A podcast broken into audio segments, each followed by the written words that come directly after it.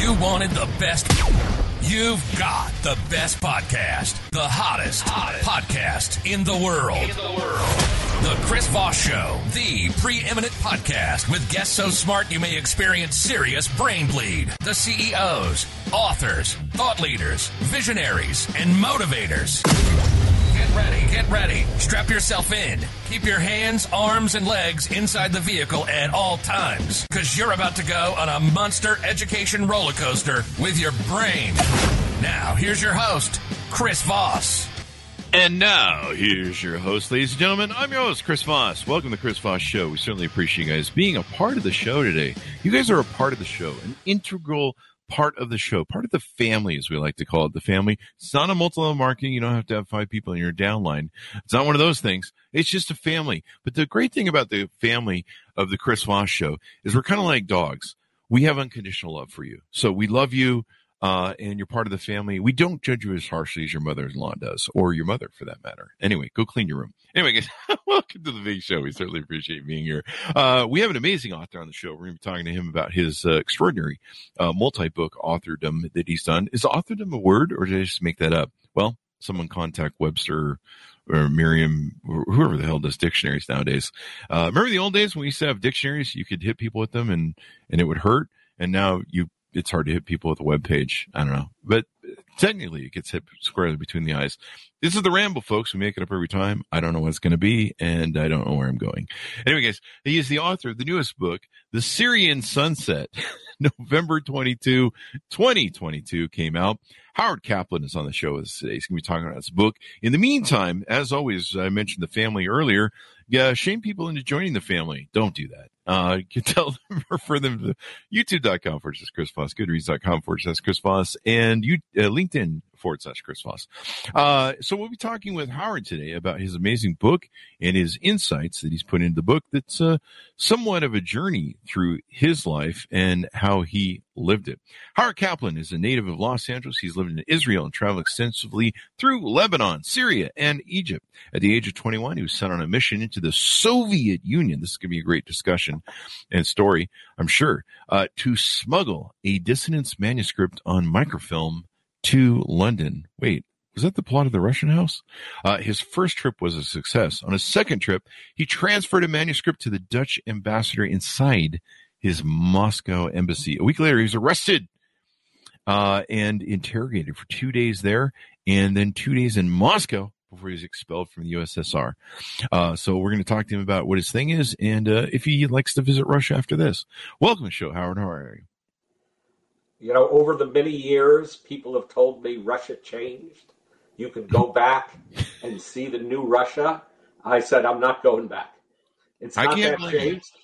And I don't trust them. They had me once, they let me go. Uh, I don't care. I'm not taking any risks. So I've not been back. It's best not to tempt fate. I mean, I think the only thing that changed was they changed the name of the KGB to the FSB. I think is that correct? I think that's about it. That's about it, really. Uh, so, welcome to the show. Congratulations on the new book. Give us your dot coms wherever you want people to find you on the interwebs that rotate through the sky. All that information. Uh, the best place is howardkaplanbooks.com. Mm-hmm. It's pretty easy, and and Instagram uh, Kaplan How just the HOW, and I answer. If people ask questions, Facebook too, you can just look me up and you write me a message, I'll answer it. There you go. So you're the author of a bunch of different books, uh, kind of uh, on this sort of area in the world, Israel and, and other things. Uh, what motivated you to want to write about uh, this sort of area? I mean, it seems obvious, but it's best to hear it from the authors. Uh, on a dare, I spent my junior. I was at Berkeley as an undergrad. Mm-hmm. On a dare, I went to Jerusalem for a year on my junior year abroad. I had a kind of wild friend. Uh, he was a little bolder than I was, and he said, Why should we study for finals? Let's go to the Arab countries. Let's have a look and see what the other side is like. Mm. So I said, Okay, that, I can do that. We went to Cyprus. The American embassy was before 9 11. They were very cooperative. They took our old passports with Israeli stamps in them. They gave us mm-hmm. new passports. We flew over to Beirut, and we had heard in a youth hostel in Cyprus that there was an American from University of California Santa Barbara staying there. Hmm. I was at Berkeley. So we knocked on his dorm room. I was a student. He was gone for the weekend, but he had a Syrian roommate. Hmm. And his Syrian roommate said, You're from the same state. Come in with your sleeping bag, stay for the weekend, and he'll be back on Monday. And that was my first introduction to Arab hospitality. Nice warm introduction. Yes, it, they, it comes from the desert culture hmm. where in the sand and, and the tough times when anybody happened near your um, want to make sure this is closed. Anybody happened near your tent, hmm. uh, you were welcomed in. So the Syrians said to us, which I didn't know, is Damascus is in Syria is only 50 miles away. Mm-hmm. You can take a shared taxi from Beirut mm-hmm. and they'll give you a visa at the border. Mm-hmm. So we had the weekend free. Kerry wasn't back yet, so we went to Damascus. Mm-hmm. And that's how it started. This is my second novel of Syria. The first one was belatedly made into a motion picture, but I had a real love for an interest in the country people think of Syria maybe as desert, hmm. but it's actually the oldest inhabited continuously city on the planet. Oh, wow. Because it's an oasis. There's an underground river that comes up, branches into seven branches. So it was on the caravan trade route from China to the Mediterranean. Mm-hmm.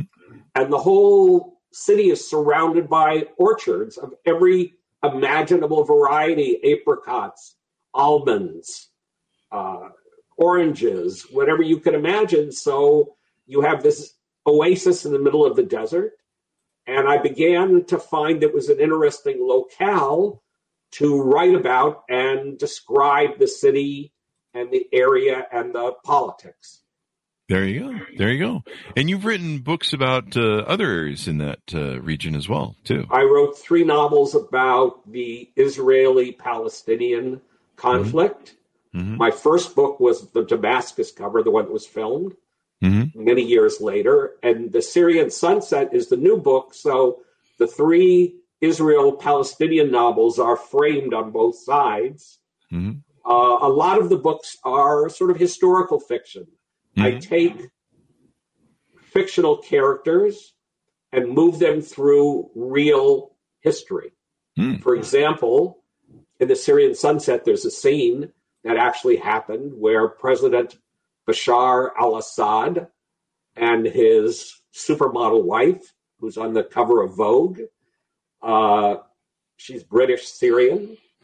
They invited Nancy Pelosi to this beautiful hotel in eastern Damascus, a redone boutique hotel.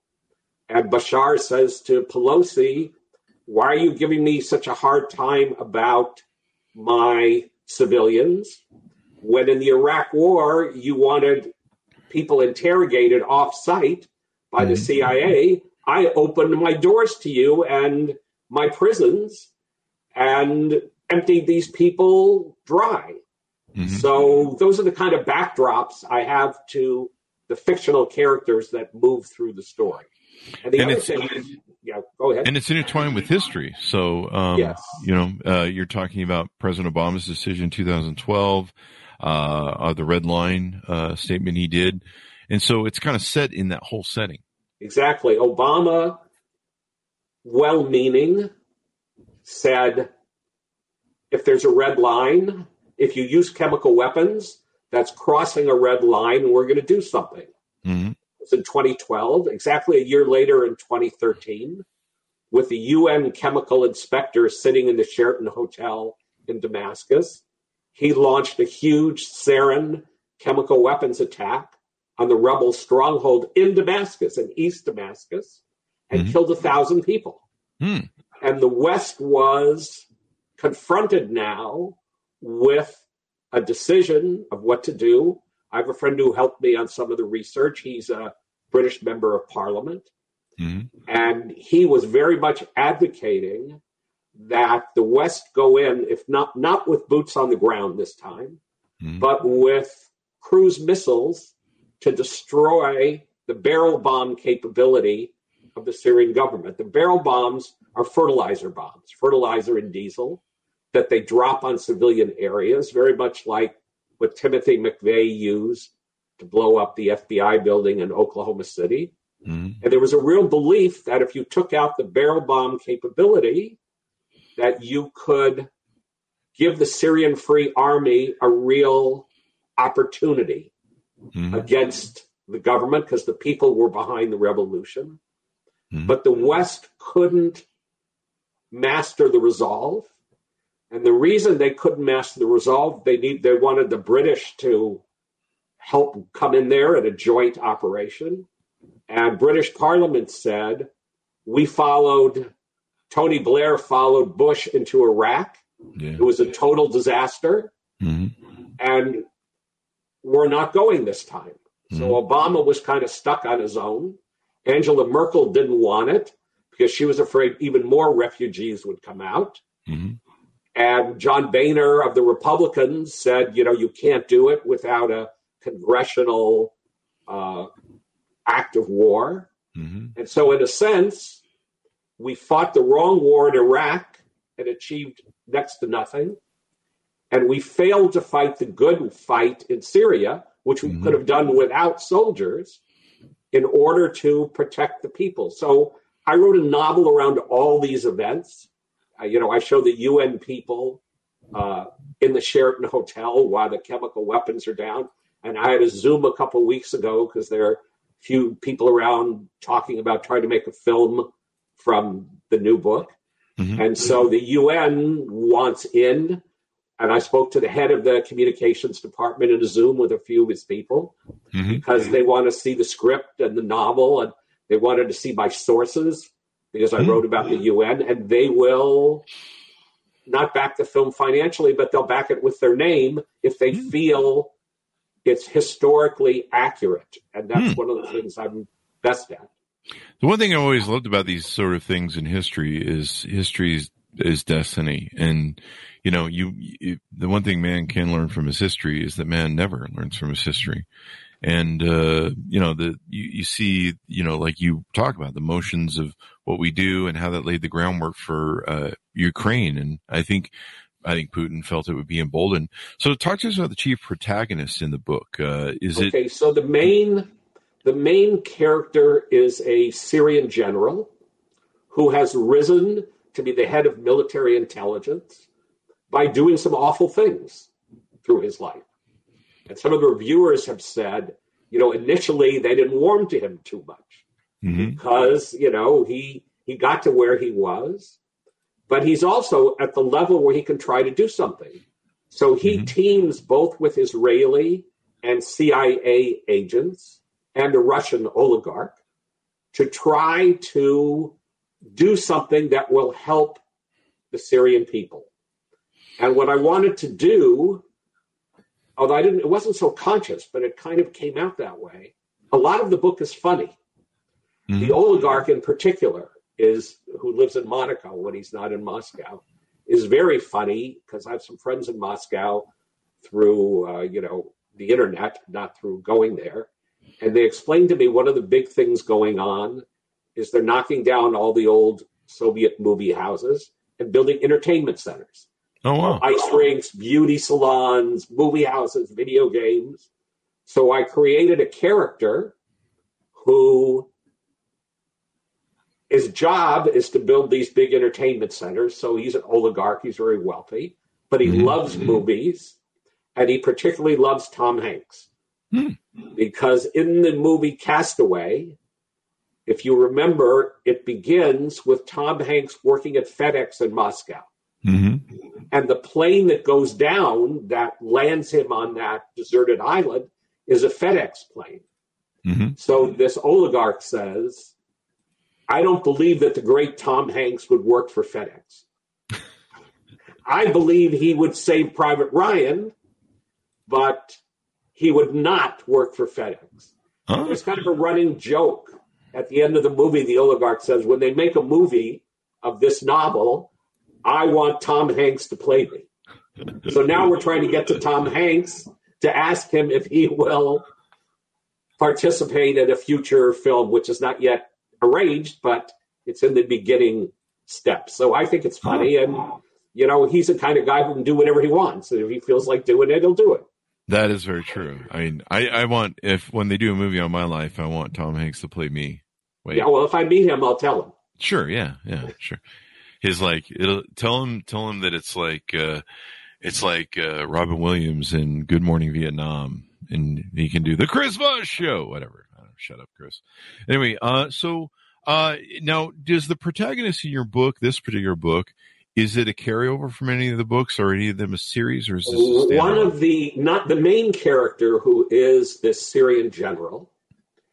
Uh, he though he's the main character. There's a minor character who's the deputy director of operations for the Mossad. His name is Shai, and he's been in all the three previous Israel Palestinian novels. Okay. He's kind of an older guy some women have wrote me that they're in love with him. You know, he's he's overweight, trying to get his weight down. I have the same. So again, he does. You know, he has trouble walking, and oh, the wow. oligarch takes him to St. Petersburg to a real meeting, which was the G2 meeting where Putin and Obama met in uh, 2013. Mm-hmm. So they go to the Gulf of Finland and the oligarchs worried that if they go swimming in the Gulf, that the Israeli will drown. And the Israeli goes running in and jumps in the water because he hasn't told anybody in the middle of the night when he can't sleep in Jerusalem. They open the public pool for him mm. to hmm. do laps because he has a lot of clout. And it's funny, you know, the oligarch wants to drown him because. Uh, so that that's what I tried to do. These kind of because there's barbarity in the novel. I did research on the main prison, uh, which is out in the desert. It's interesting because it's right in the valley below this enormous historical monastery. That's a mm-hmm. pilgrimage site for Christians all over. It's called Sednaya Monastery and Sednaya Prison. Mm-hmm. And in the in the foothills below this prison, excuse me, below this monastery, which has been there for hundreds of years, and you know they come from all over the Middle East and all over the West to visit. Below it is this god awful prison where they you know take meat trucks out every night to bury the people who died that wow. day, and nobody's ever been able to get in it to see it. Mm-hmm. No UN visitors, but there are people who have um, survived and gotten out, and they've given testimony and did drawings and recreations. And with the wonder of the internet, I'm able to get a hold of all those things. That is awesome. So all these things are really exactly as they exist. There you go. There you go. Well, it's really interesting to, to talk about this in the hor- historical context of it. Um, I mean, a lot of your books uh, play in that same sort of genre. Uh, you, of course, can't tell us the middle part of the end because that would uh, that kind of blows novels from what we understand. well, um, I can give you a kind of a sure. moral d- dilemma that, and maybe you'll sort of tell me what you think. Okay. Part of the argument when they decided not to go in to take out the barrel bombs is Obama and Putin, and this is actually factual, mm-hmm. made a deal that if Obama wouldn't go in, Putin would get Bashar al Assad, the president of Syria, to get rid of all his sarin, oh, all wow. his chemical weapons. And that happened. Mm-hmm. So the question the novel asks in places, and the question I'll ask you is Does it matter how you die? Meaning, if you get rid of the sarin, but you leave all the barrel bombs for him to bomb neighborhoods and kill civilians, have you achieved anything? Mm-hmm. That's a question that's asked. I can tell you what I think, but yeah. it is a. Uh, what, do you, I think, what do you think? I think you haven't changed much. Oh. I have a character who says the Israeli spy asked this neurologist, "Do people care how they die?" And the neurologist, I don't remember who gave this to me, uh, some physician. He said, and I use it. He said, "People care how they die up until the moment they're dead, and then, and then they don't care about anything." Well, that's kind of and I suppose what I think is if you remove the horror of chemical weapons, but you kill those same people with fertilizer bombs and incinerate them, you haven't really achieved much. That's and true. that's what happened in Syria. They left Assad in power, and the West got rid of the chemical weapons. I mean, they didn't get rid of all of them. Of course, he kept some behind and used them later. So there is a great despair about a lost opportunity. And, you know, you mentioned Putin, and let's talk about that because it's important and important to the novel. Um, when they made this deal, Putin had a big naval base already on the coast of Syria. So he turned around and without any pressure from the West now, the West having backed down, which is everybody. That's Merkel, the British, and Obama, Mhm. uh, and Boehner. So it's a, a bipolitical thing. It wasn't like the Republicans wanted to do something good and the Democrats didn't. Obama Mhm. wanted to do something good and everybody wouldn't let him do it. And he Yeah. didn't have the courage to go in and do it on his own, which is too bad. And that's the kind of thing about Obama. And I'm a Democrat, so I'll Mhm. I'll say that that you know he wrestles with all these great ideas, Mhm. but in the end, he wants consensus. He wants support. I think he wants to be loved. Yeah. Uh, and instead of just saying, "The hell with all of you," this is a moral imperative to save these civilians. And I mm-hmm. don't care that Bush messed up in Iraq. I'm going to do the right thing, but he didn't. yeah. So, and you, you you have to have that support to, to go into war. Anytime we've ever gone into war, you know, we have a coalition of, of countries and leaders that are backing us. And then and then one of the other issues he had was he has a, he had an American public that was sick of the Iraq and Afghanistan war and the draining money of it and and the, and the dredge deaths. of it. No, you're absolutely Yeah. right. And so all he had that pressure The bodies. Yeah. Yeah. That's where I'm sort of back to the tragedy Yeah. is we fought the wrong war in Iraq and Mhm. maybe in Afghanistan too, Mhm. instead of fighting a more surgical war in Syria. So Putin, what ended up happening is Putin built big airfields Mhm. and military bases adjacent to his naval base in Latakia in Syria, brought in his heavy bombers, and then said, okay, I'm going to bomb ISIS. And he bombed ISIS a little bit, but he mostly bombed the Syrian Free Army to keep Bashar al Assad in power. And we let it happen. There So my go. characters uh, are faced with some dilemmas. I can't tell you how they solve them or resolve them or what they do, but basically the Israelis and the general and the general's son. There's a father-son thing in here. I have a son who's 29, and I used there's a the general has a son Mhm. who he's insinuated in the chemical weapons industry in Syria to be able to utilize that position. And so a lot of the father son things, for example, they're out hiking when the kid's young and he says, Dad, I found you a great discovery, a rattlesnake hole. And that actually was said to me by my seven year old son in New Mexico. Oh wow. We were out hiking with friends. So I steal liberally from myself. Oh, there you go. Yeah. but we let Putin run wild in Syria. And if you're Putin and you see the whole West didn't stand up and you want to go into Ukraine, what do you think? You Mhm. think it's going to be another cakewalk. It turned out not to be, Yeah. you know, and the West, you know, maybe was a little slow, but they, they have stepped up real support for Zelensky in the Ukraine. Mhm. But Putin probably believed, you know, he had a cakewalk in Syria. He probably Yeah. had the same thing in Ukraine.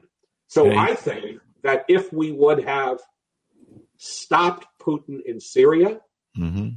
and this is what a lot of the novel is about, he might have had second thoughts about going into Ukraine. Yeah. You know, we can't know for sure. It's not it's not apples for apples, but it's a it's a fair argument. Definitely. Definitely a fair argument. Uh, anything we else we want to tease out on the book? Uh, no, the only thing I could tell you is maybe about the other Syrian novel, the Damascus cover, because Okay. it's quite a cute story. Uh, it was pu- my first book was published when I was in my twenties. Hmm. You can notice that I once had a red beard, so I'm not so near my twenties anymore. Uh-huh. And four decades later, a director wanted to do a Middle East film. He went to a friend of his, said, Do you know any good books? She was an acquaintance of mine, not a close friend. And she said, Let me get the Damascus cover from the shelf. Wow. She pulled down the book. It took 10 years to get the financing. Wow. Fortunately, my father lived to 103 lucidly, so I seem to be still around. And finally, they got money. And the way Hollywood works is if you can get the money, you can get the actors. Mhm. And they got Jonathan Rhys Myers and Sir John Hurt, the famous British actor from Elephant Man, uh, 1984 Oh to do his to play the role. He played a role in the John le Carre novel, the with Gary Oldman, Tinker Tailor Soldier. Oh yeah. Gary Oldman, he's so great. Yes, he's an amazing actor. And there's this show on Apple TV, Slow Horses, he's in now, where he's just fabulous. But the role of the head of Israeli intelligence, the Mossad, was similar to the role of, of the head of British intelligence. So Hertz said, I know how to do this. I'll be in your film. And he plays the head of the Mossad. So 40 years later, I got two well known actors to star in this old book, which has had a bit of a resurgence because the film's around. It's on Tubi actually at the moment. On Mhm. it's a free streaming network. That's awesome, man. That's awesome. Well, hopefully the same happens with this book or some Uh, other ones. I hope it doesn't take ten years. Then I really, you know, you know, I may have no beard left. You know, I'll be dribbling into it by the time that happens. There you go. There's lots of different ways. We had the Baldwins on, uh, one of the Baldwin brothers on with a project uh, that they're trying to do and find financing for. And they're doing a thing where they're using NFTs and comic books and, and online sales to help fund uh, the book, the movie. And it's, uh, it's pretty kind of interesting what they're trying to do. It's, uh, you know, everyone's trying to Yeah. find different ways. You know, there's now there's, you know, Amazon and Netflix and all these people that are doing, uh, books. Yeah, t- yeah, uh, they're doing movies. TV. You Yeah, know, they're like doing TV movies big and Hollywood actors. You know, will do TV movies. yeah, uh, Apple TV and, and other things. It's just it's become great because it just it, I don't know if it's democratized movies, but it's uh, definitely made it so there's so many different outlets where there isn't so much control over one body or power. Yeah, I Uh, think it's so a good thing. Definitely, definitely. Uh, anything more we want to tease out of the book before we go? Uh, no, other than you know, I've been, the reviews have been very good. There was a four point seven out of five on Yeah, Amazon. One person gave it a one. It used to be four point eight. there's always So you that one never know. person. You know, sometimes it's political. You might get a Bashar al-Assad supporter. I've seen those things happen. Yeah, Uh, no review. You know, just a one. Uh, and you know, there's a Kindle. There's a paperback, and you know, we're off in the sunset with this. You know, the title came to me pretty easily. I just felt Syrian country was setting. yeah. You know, nobody helped them. Mhm. And now they've had an earthquake. You know, and somebody asked me in an interview, "What do I think about the earthquake?" And I said, "It's just, it's like what happens in the real world. It's misery upon misery. Yeah. People who are enduring misery often just have to endure more." It's a shame. It's a darn shame. That's what I think of it. But uh, I, I'm not in the position to change the world except in my own little own backyard. So, Howard, thank you for coming on the show. We really appreciate you being here today and sharing all this with us. Uh, give yours your dot com so we can find you on the interwebs, please. Uh, Howard Kaplan Books. You probably have my name up somewhere. K A P L A N books.com. Same thing on Facebook, just Howard Kaplan. And on Instagram, it's Kaplan How, just the first three letters of my name. And as I said earlier, I'm happy to chat with anybody if they have questions or want to tell me they love the book. I don't mind. There you go. There you go. Uh, so, thank you for coming on the show, Howard. Thank you Thank- for having me. Thanks so much. world. You can do an interview from your chair. Isn't it great? It's awesome sauce. It's just, Uh, you know, you used to have to fly around. I know. I've I've actually had people say, "Can we come there and film?" And I'm like, "No, it's it's my house. You can you just come on the thing and the thing." And most of the people that consume the podcast listen to it on audio. It's audio only on right. iTunes where you can subscribe. There's the plugs. Uh, Goodreads.com forward slash Chris Voss, folks. YouTube.com forward slash Chris Voss, LinkedIn, and all those great places. Uh, thanks for tuning in, everyone. We certainly appreciate you being here. As always, be good to each other. Stay safe, and we'll see you next time. That should have us out. Howard.